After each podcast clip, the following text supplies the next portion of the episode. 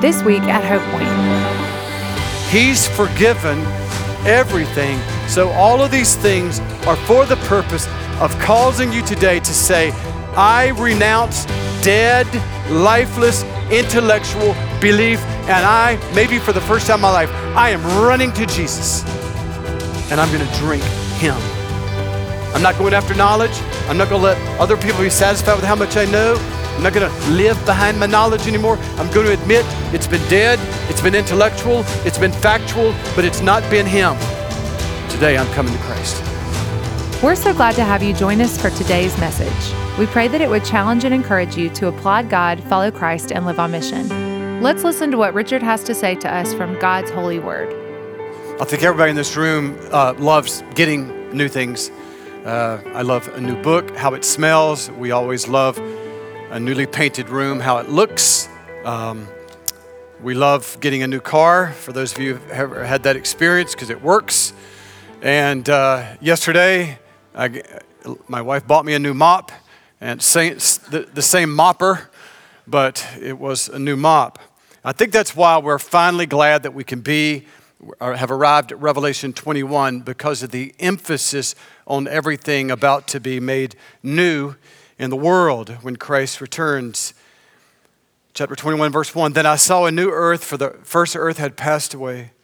I saw the holy city, New Jerusalem, coming down out of heaven from God. And he who was seated on the throne said, I am making everything new. So, four times already in these first five verses of chapter 21, we've seen new, but we've also seen the word new already used throughout the book. Uh, chapter 2, verse 17 says, In heaven, we're going to get a new name, which reflects we're new, a new, new character. Uh, in God, in heaven, the Bible says in Revelation 3:12, God will be known by a new name because He's going to show us some stuff about Himself that is far greater than the stuff we already knew. Uh, we're going to sing a new song because of that, because we're going to have a new joy that's a thousand times better than any earthly pleasure we've ever experienced. And fourth, we're obviously, as we're celebrating these weeks, we're going to live on a new earth. Uh, I got a picture, a lot of pictures this past week from our church planner that you faithfully support. Thank you so much. Uh, in India, uh, if you're new here, we, by God's grace, we have about 280 churches in South India. And uh, this brother in the pool, uh, he wrote me this past week, said, uh, Richard, I was so excited. Uh, I had to stay in the pool for one hour because there were so many people. there were 40 people coming out of Hinduism that had placed their faith in Christ. And so all of them experienced the newness that is spoken of in a verse that we love around here, 2 Corinthians 5:17, if anyone is in Christ, he is a new creation. The old has gone, the new has come through Christ. God was reconciling the world to himself in Christ, not counting people's sins against them. If you missed last week's message, it would be worth listening to because we answered in a number of ways the age old question of how is God able to be a law abiding judge, yet not punish citizens in his kingdom that have broken his law? That is the great question of the New Testament. And we, we answered it uh, you know, last week, as we all do every week through songs or, or what we teach, and, that, and that's through Christ. The 700 years before Jesus came, the prophet Isaiah said how God was going to fix that. Jesus was pierced for our transgressions, he was crushed for our iniquities, and the punishment that brought us peace was on him. So nobody got away with anything. Our record was transferred to Christ, and he was punished for all that we had done, and then his record of righteousness was transferred, has transferred to us. And that transaction is it didn't just produce a new record. As we saw last week, that's what produced the new joy, the new confidence, the new hope, the new elation, the new affection in our life is because of what Jesus did in the past and what he said that will lead to, and that is the new, the new earth.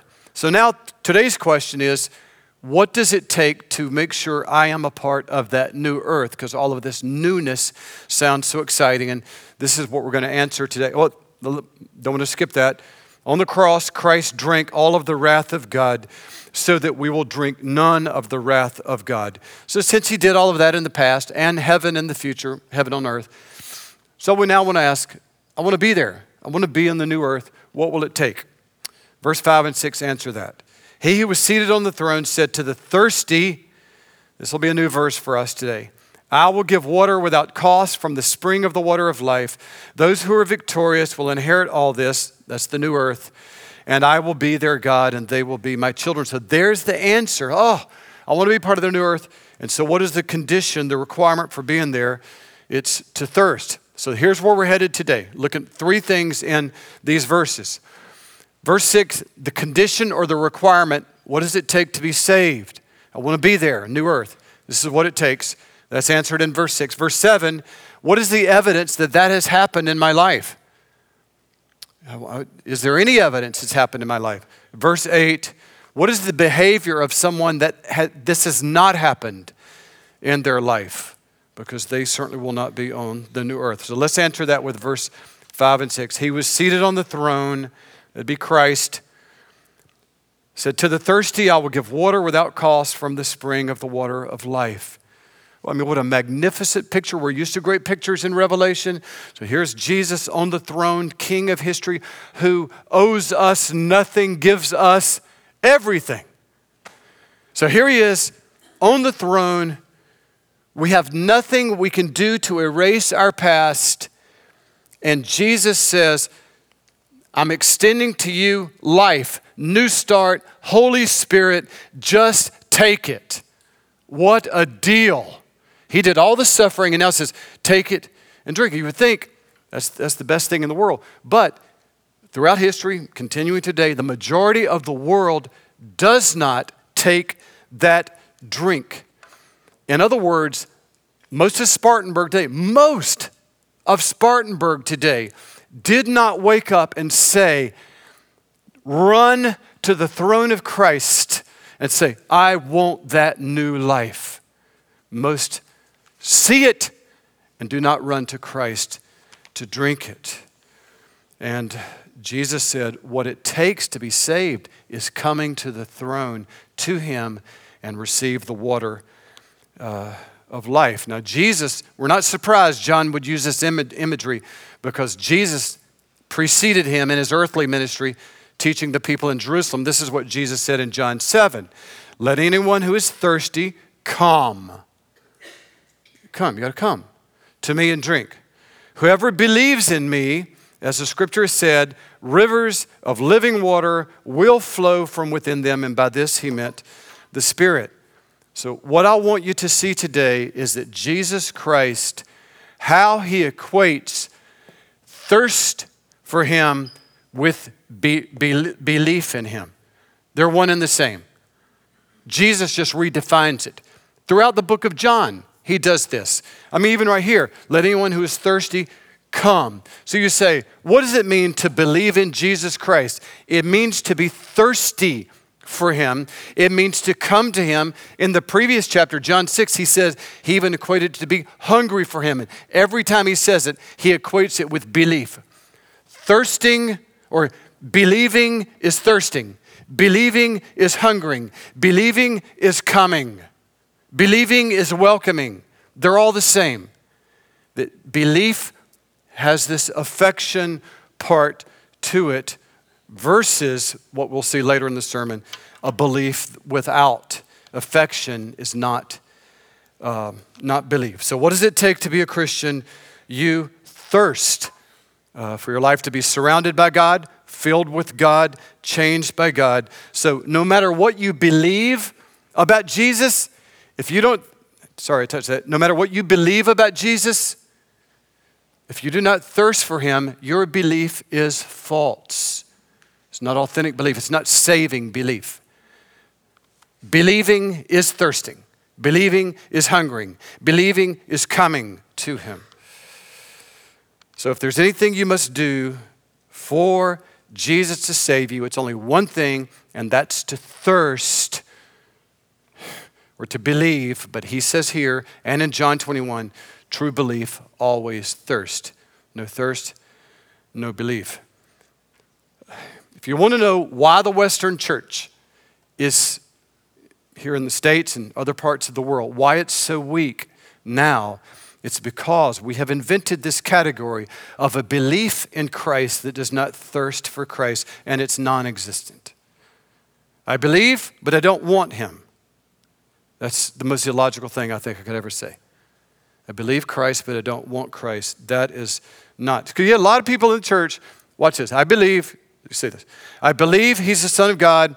I believe he was born by the Virgin Mary. I believe he died on the cross for sins. I believe he rose from the dead. They can say that and then say, But I do not want him. I do not thirst for him. I do not hunger for him. I do not welcome him. That's not biblical belief. Believing is thirsting. These people all their life, they've believed these facts, and yet they've never walked to the throne in Revelation 21 and said, Give me that water, Lord, please. Change my life. Because thirsting, this concept of thirsting is so important. Believing is thirsting. I wrote a prayer. It's not perfect, but I want to let you know what I'm saying. Faith, faith, faith. I'm saying the same thing. It's just, I want you to understand Believing is thirsting. So, this is how you would articulate that. Instead of praying a prayer of I believe, just use the word thirst instead of belief. And here's, here's prayer. And by the way, all of our slides that we use on Pro Presenter are in the sermon notes every week. Just look just like this.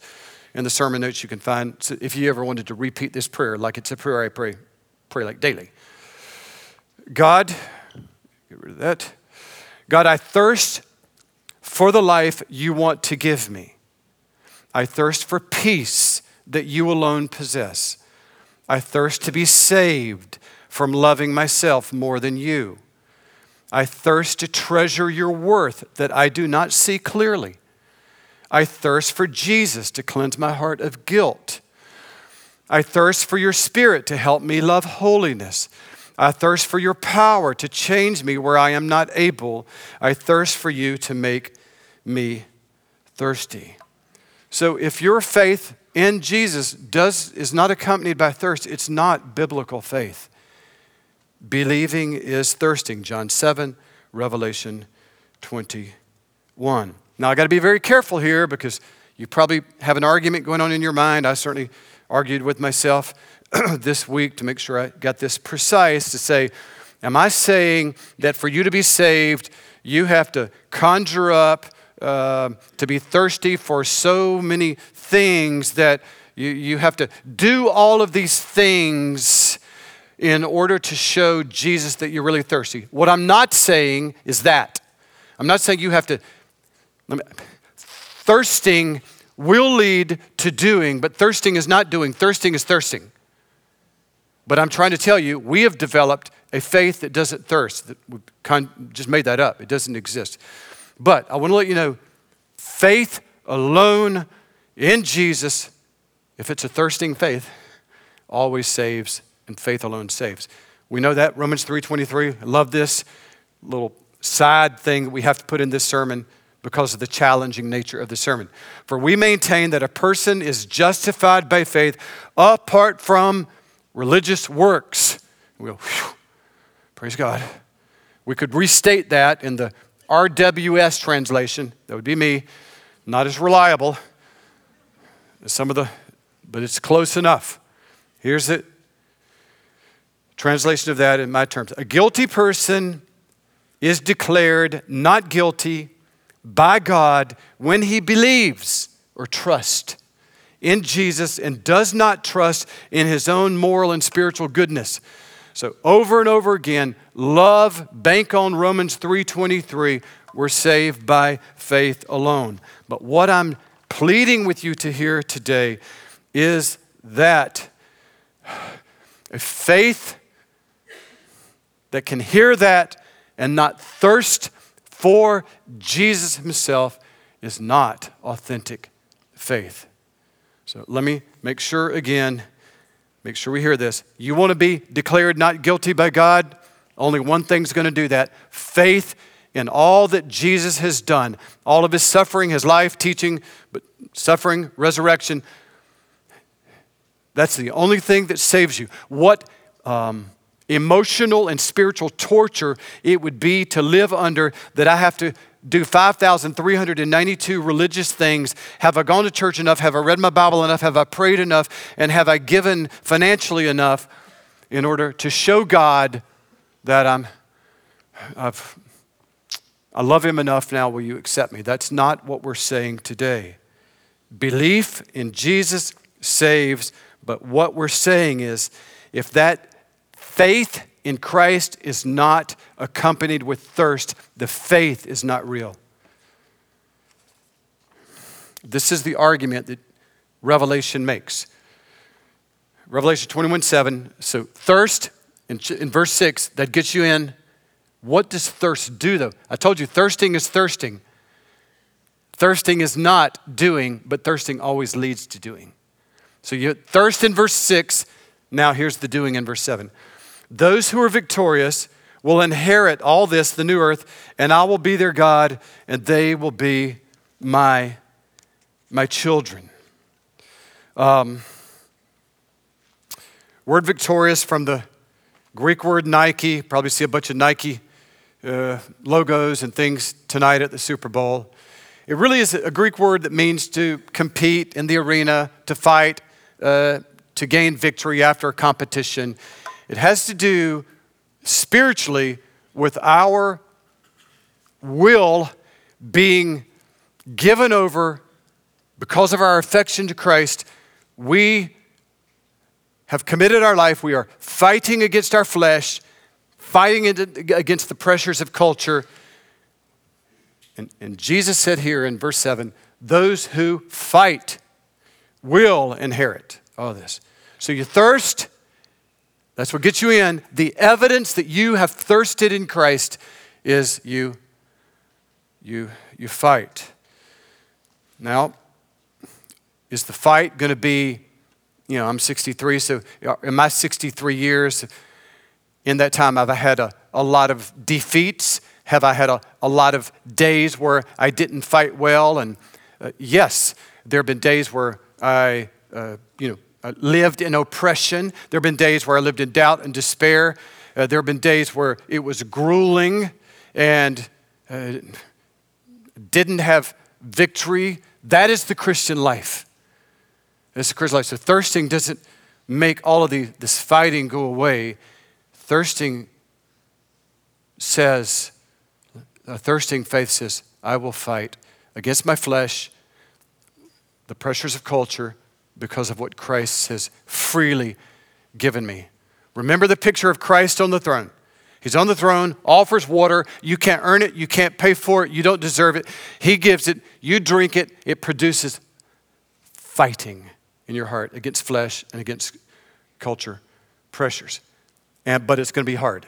Look what Paul told the Roman Christians who were being persecuted for their faith. Verse 36, Romans 8, we face death all day long. We are considered as sheep to be slaughtered. In all these things, we are more than conquerors through him who loved us. So you're in this fight, but you're not alone because you've, you've drunk in Jesus. He loves you. You love him. You're fighting with him. And once again, there's that word Nike in the end of verse 37. We are more than conquerors through him who loved us. So if you've come to Christ, you're not satisfied anymore with just head knowledge, just belief, but you've come to Jesus and drunk in his life. It will produce this conquering, purposeful life. In fact, that word Nike there is very interesting. It's not just really the word Nike there, it's the Greek word actually hyper Nike, which means that's how it's translated more than conquerors. You'd say, How can I be more than a conqueror?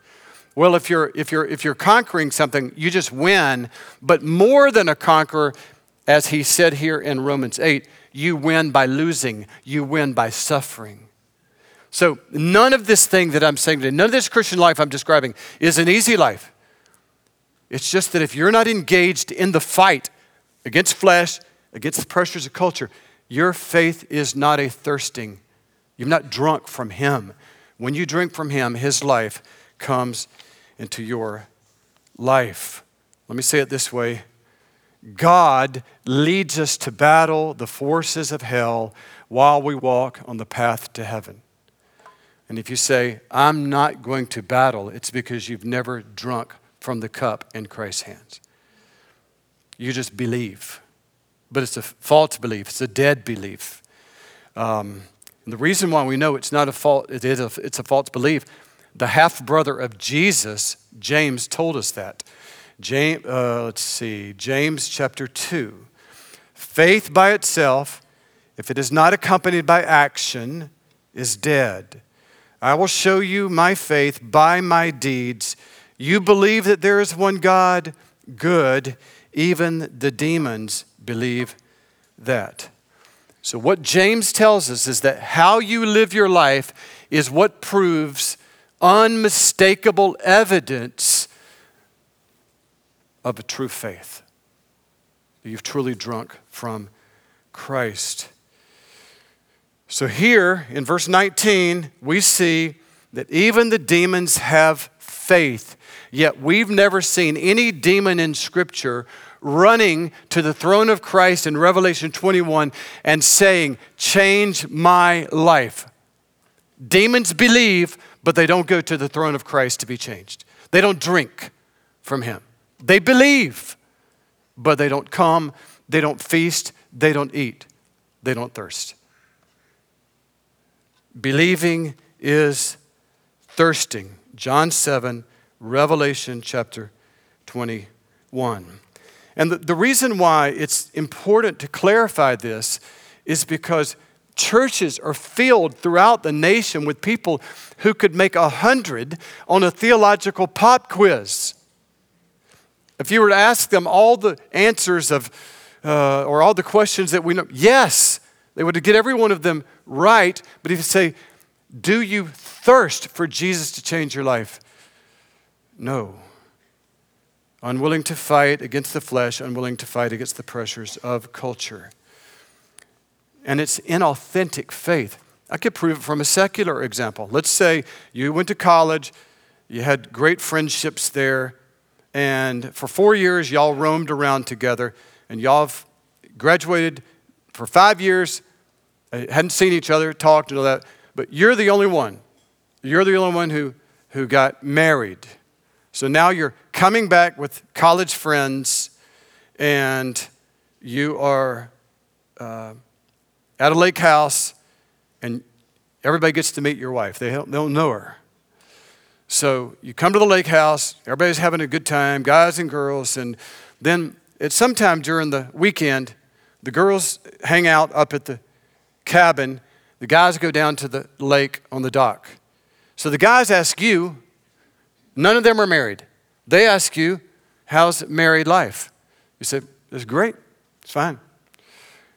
Then the girls ask your wife, How's married life? And she begins to weep and said, It was just a piece of paper. It was just a, one day event at a courthouse. Uh, he doesn't love me. He doesn't talk to me. He's never here. Uh, he looks at porn on his phone. He has, he's having an affair with somebody in his office. He's angry. Uh, we're not really married, but we have a piece of paper. So the person to ask about, are you really married, would be the wife, not him not the husband. He's, he's, the guys are leaving that weekend thinking they're fine, married. But the one who really knows is the one you should ask. So this is the way what James says with Jesus. If you ask Jesus, are you and him married? Do you have real faith, thirsting, hungering, welcoming faith in him? He might give the answer no, it was just a piece of paper. It was just a one day thing, a baptism. He said this would happen. Jesus told us this again in his earthly ministry. Jesus said, Matthew 7, Not everyone who says to me, Lord, Lord, will enter the kingdom of heaven, but only the one who does the will of my Father who is in heaven. Many will say to me on that day, Lord, Lord, did we not prophesy in your name, and in your name drive out demons, and in your name perform miracles. These are powerful people, very religious. Then I will tell them plainly, I never knew you. Away from me, evil doer. So, why did Jesus say in that chapter, uh, who would not go to heaven? He said because they're, they're not interested in the will of God. They're just interested in doing whatever they want. In, like, I'll go this far with religious stuff. I'll do a miracle. I'll come and listen to the band sing. Uh, but Jesus would say they still have their own agenda. They're not given to me. They still live their life. They've decided before they came to church how far they're going to go. They'll do this, but not that. They are not bent toward your will, Jesus, be done in my life. There's no thirst for life, life change. If you have seen what Jesus has done for you on the cross, what he's going to do for you in heaven, that produces thirst if your faith is real. Believing is thirsting. And let me just say this right where I am right now to myself. Remember, I write these things a few minutes before I come in to see you. This has been three weeks in the making. I'm always like working ahead, drop this over in like the future column. This has been so heavy on my heart. So I'm saying this to me. You can be the most well known, well versed preacher in the world. But if your intellectual knowledge is not accompanied with thirst for Jesus' will to be done in your life, your faith is fake and false. Richard. See, you didn't even get hurt by that one. It's just, just to me. So then John closes out this portion. If you say, man, we were sailing along with Revelation, you told us we were through with the hard parts. Well, I mean, you sort of, you know, it's, it's, it's, it's the fault of the text. I mean, we are, next week, man, we get to look at heaven, its measurements, its beauty. Uh, but right now, John sticks this in here because he knew there was a fatal thinking in the church already in the first century. So he includes this verse. It's unbelievable. It would be right in the middle of the heaven passage. Revelation 21 8. He just said, Who goes to heaven? Those who thirst. And then he said, But the cowardly, the unbelieving, the vile, the murderers, the sexually immoral, those who practice magic arts, idolaters, and all liars, they will be consigned to the fiery lake of burning sulfur, and this is the second death. So when I read this verse and begin to study for it, I'm asking the question John, why? Remember, Revelation is written to seven churches. He's writing to people who go to church every week. And he says, There has been a false thing that's crept in. And people that are even in the, the seven churches that begin the book have begun to think, I can live like this and still live on the new earth.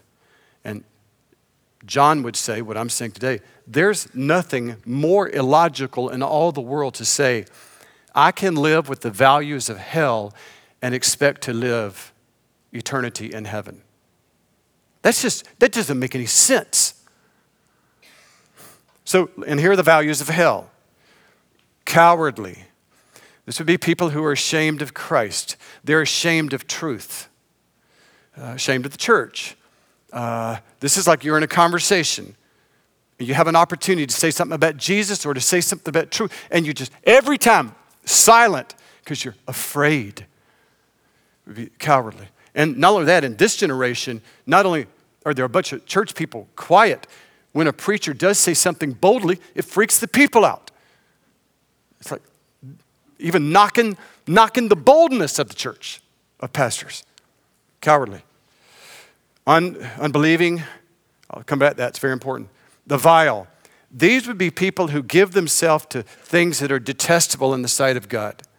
That's what it means to be vile murderers. Those would be people who uh, dis- destroy innocent life by violence. Sexually immoral. Those would be people who practice in sexual activity uh, outside of a one man, one woman marriage relationship. Includes a lot of stuff. Uh, the idolaters would be people who value the things of this world more than God, believe that stuff is more important to God, and all liars. Liars would be people who use words to secure their own, use, sorry, use deceitful words, false words to uh, secure an advantage over other people. And what's so interesting in this that um, John calls all of these people unbelievers. This is, this is the practice not of believers, this is practice of unbelievers. What we've done in the church, uh, which is, I mean, it's rampant now, we've made new categories of, oh, I'm just a cowardly Christian, uh, I'm a murderous Christian, I'm a sexually immoral Christian. We've invented new categories. I am an idolatrous Christian, I'm a lying Christian. It's amazing. We just made it up.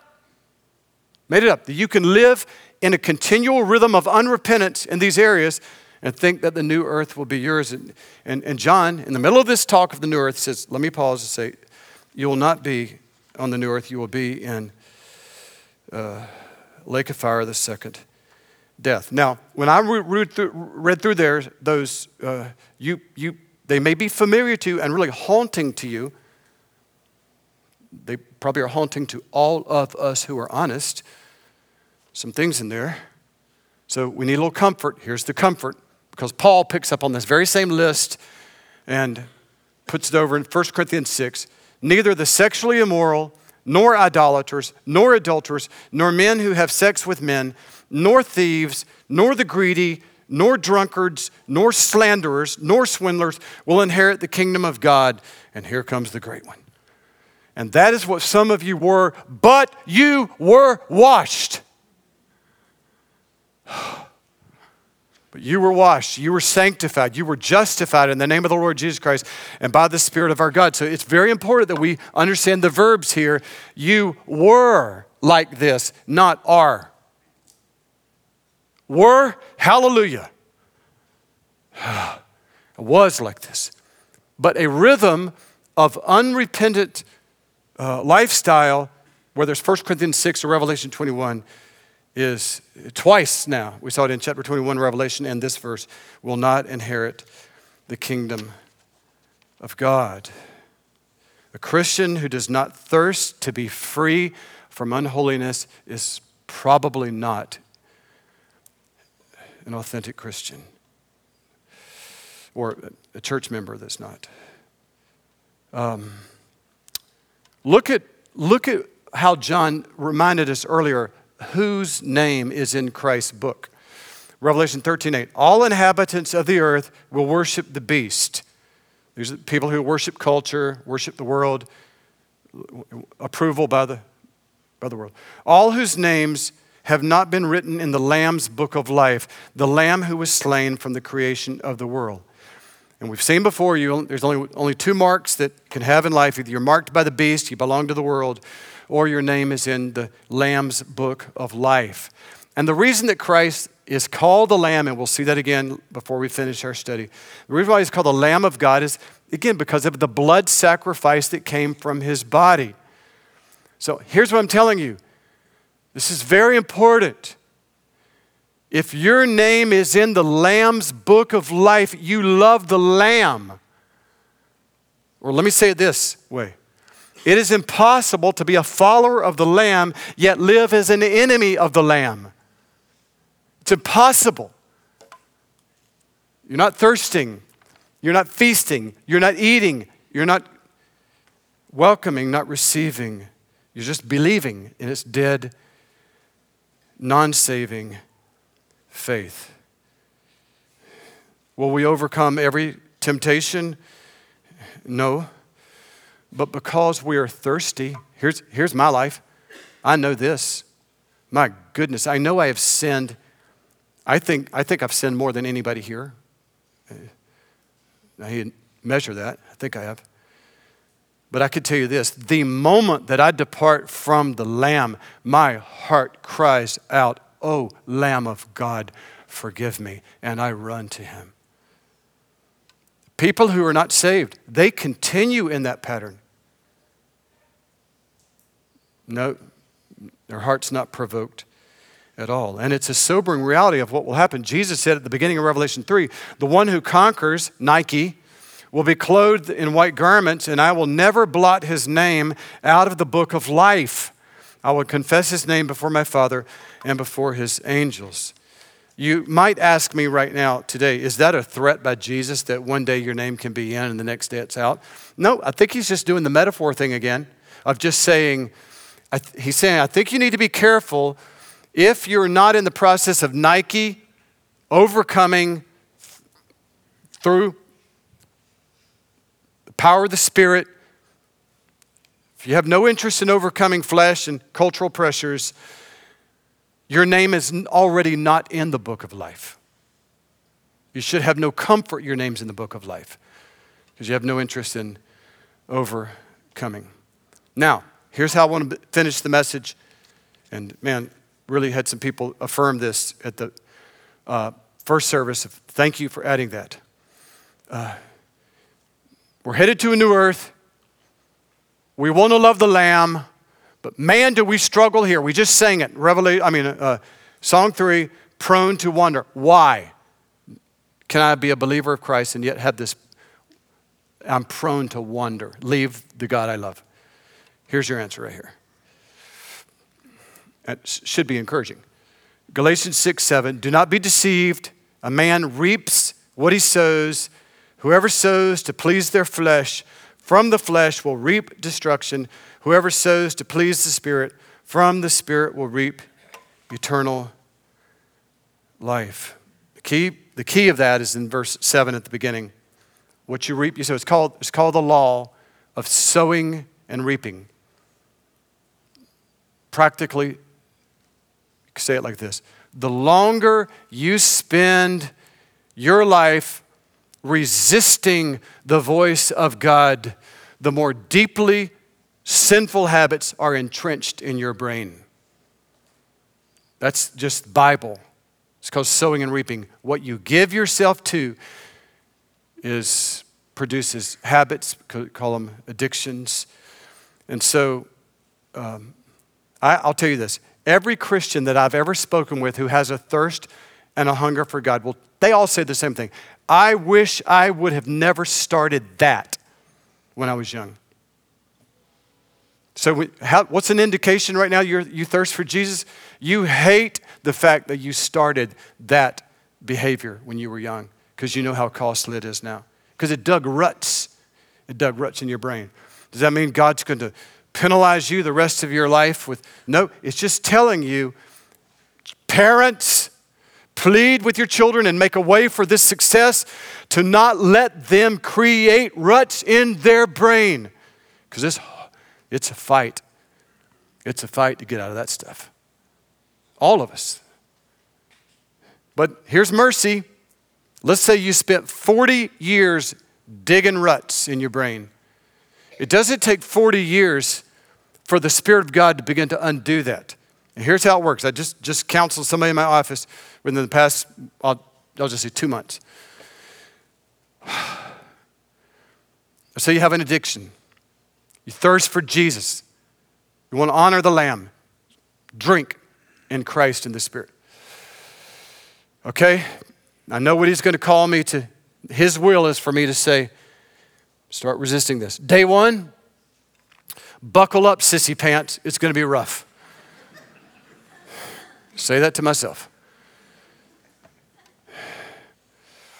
We laugh at each other in office when we complain a little bit too much about ministry's hard. Buckle up, sissy pants. So day one might be hard. Day two, maybe harder. All of a sudden, you make it to day seven by the Spirit, with the Bible, in the church, praise songs, everything assisting you, accountability. Made, I made it day seven. Then you make day 14, day 30. This is not a Bible verse. I could just tell you truth is truth, regardless of if the Bible happens to comment on it. Most people will tell you, you make it to day 90 in the power of the Spirit, using the Word of God, the church, you have so much new strength to resist that 40 year habit. Just, just need help for those first 90 days to really. And here's, here's again, now we're going to turn this totally positive now. You know why we love going to the new earth? We saw it. I know y'all fell in love. I'm going to get a little amen right here from someone on the front row that wrote me this, said, they love that verse. Isaiah 65, 17. I will create new heavens and a new earth, and the former things will not be remembered. That's why we love heaven. My brain, which now, every time there's a trigger in my life, my brain remembers how, when I was a young man, I used to satisfy that. I remember it. Remember a lot of stuff. I don't want to remember it, but I do. In heaven, heaven on earth, will not remember how to sin anymore. It's just so good that this is going to happen. So here's, here's the million dollar question.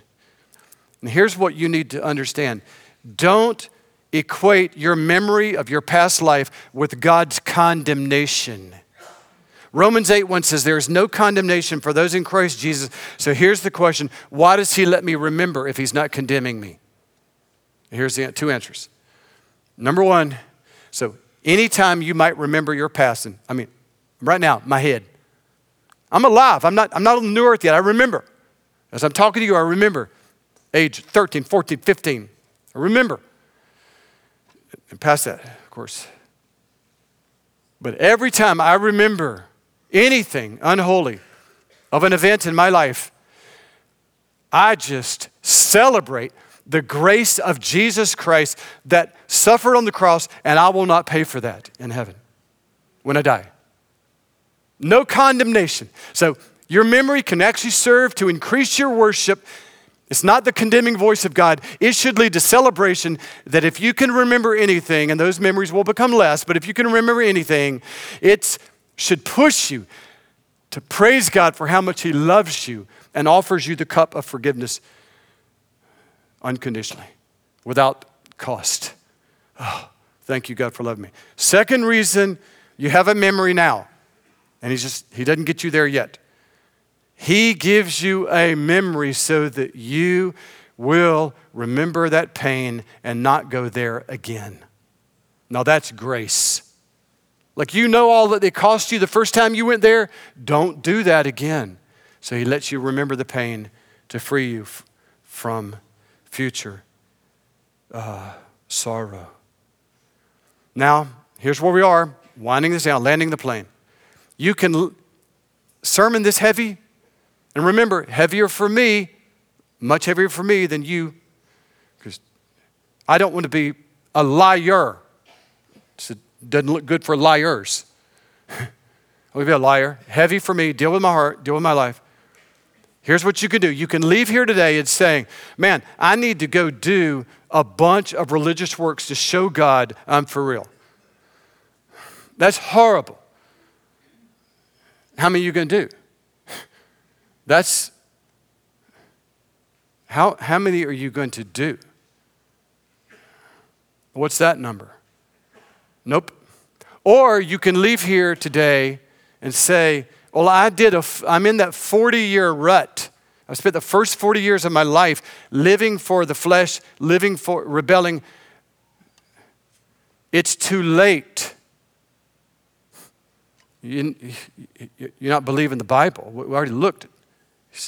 He's forgiven everything. So, all of these things are for the purpose of causing you today to say, I renounce dead, lifeless, intellectual belief, and I, maybe for the first time in my life, I am running to Jesus and I'm going to drink Him. I'm not going after knowledge. I'm not going to let other people be satisfied with how much I know. I'm not going to live behind my knowledge anymore. I'm going to admit it's been dead, it's been intellectual, it's been factual, but it's not been Him. Today I'm coming to Christ. I can't do anything about anything that's related to the past, but you can do everything about the future. My favorite C.S. Lewis quote None of us can change the beginning of the story. All of us can change how the story ends.